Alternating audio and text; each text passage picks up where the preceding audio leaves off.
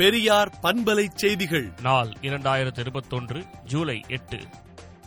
மேகதாதுவில் அணை கட்டுவதற்கான முயற்சிகள் தொடர்ந்து கர்நாடகம் செய்வதால் வெறும் வார்த்தை உத்தரவாதம் போதாது என்றும் அனைத்து கட்சி கூட்டம் கூட்டி ஒருமித்த தீர்வு காண்பது அவசியம் என்றும் சட்ட நிபுணர்கள் இடம்பெற்ற நீர்வளத்துறை அறிவு குழுவை மாநில அளவில் அமைப்பது முக்கியம் என்றும் திராவிடர் கழக தலைவர் ஆசிரியர் கி. வீரமணி அறிக்கை விடுத்துள்ளார்.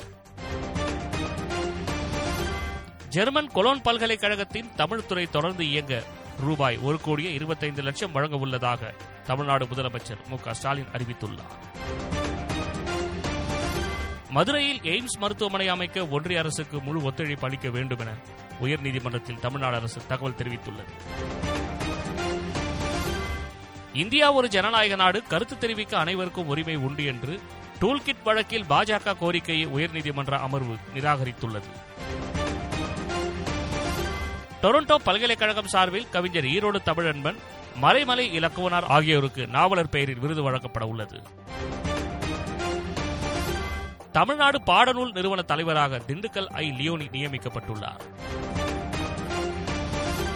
தொழில்நுட்பம் சாராத பிரிவுகளுக்கான ஏழாவது மற்றும் இறுதிக்கட்ட ரயில்வே தேர்வுகள் இரண்டாயிரத்தி இருபத்தொன்று ஜூலை இருபத்தி மூன்றாம் தேதி தொடங்கும் என அறிவிக்கப்பட்டுள்ளது. கொரோனா பரவலால் வெளிநாடுகளில் பணிபுரிந்த பதினைந்து லட்சம் பேர் கேரளா திரும்பினர். பத்து புள்ளி நான்கு ஐந்து லட்சம் பேர் வேலை இழந்ததாக தகவல் வெளியாகியுள்ளது. தனியார் பள்ளிகளில் எழுபத்தைந்து சதவிகிதம் கட்டணம் மட்டுமே வசூலிக்க வேண்டும் என பள்ளிக் கல்வித்துறை உத்தரவிட்டுள்ளது. கொரோனா பெருந்தொற்றை கட்டுப்படுத்துவதில் ஒன்றிய அரசு தோல்வியடைந்ததாக ப. சிதம்பரம் கூறியுள்ளார். பாரதிய ஜனதா சட்டமன்ற உறுப்பினர்களுக்கு மரியாதையே தெரியாது என மம்தா பானர்ஜி விமர்சித்துள்ளார். வூகான் ஆய்வகத்தில் இருந்து பரவவில்லை கொரோனா வைரஸ் இயற்கையில் உருவானது என விஞ்ஞானிகள் தகவல் தெரிவித்துள்ளனர். விடுதலை நாளேட்டை விடுதலை டாட் இன் இணையதளத்தில் படியுங்கள்.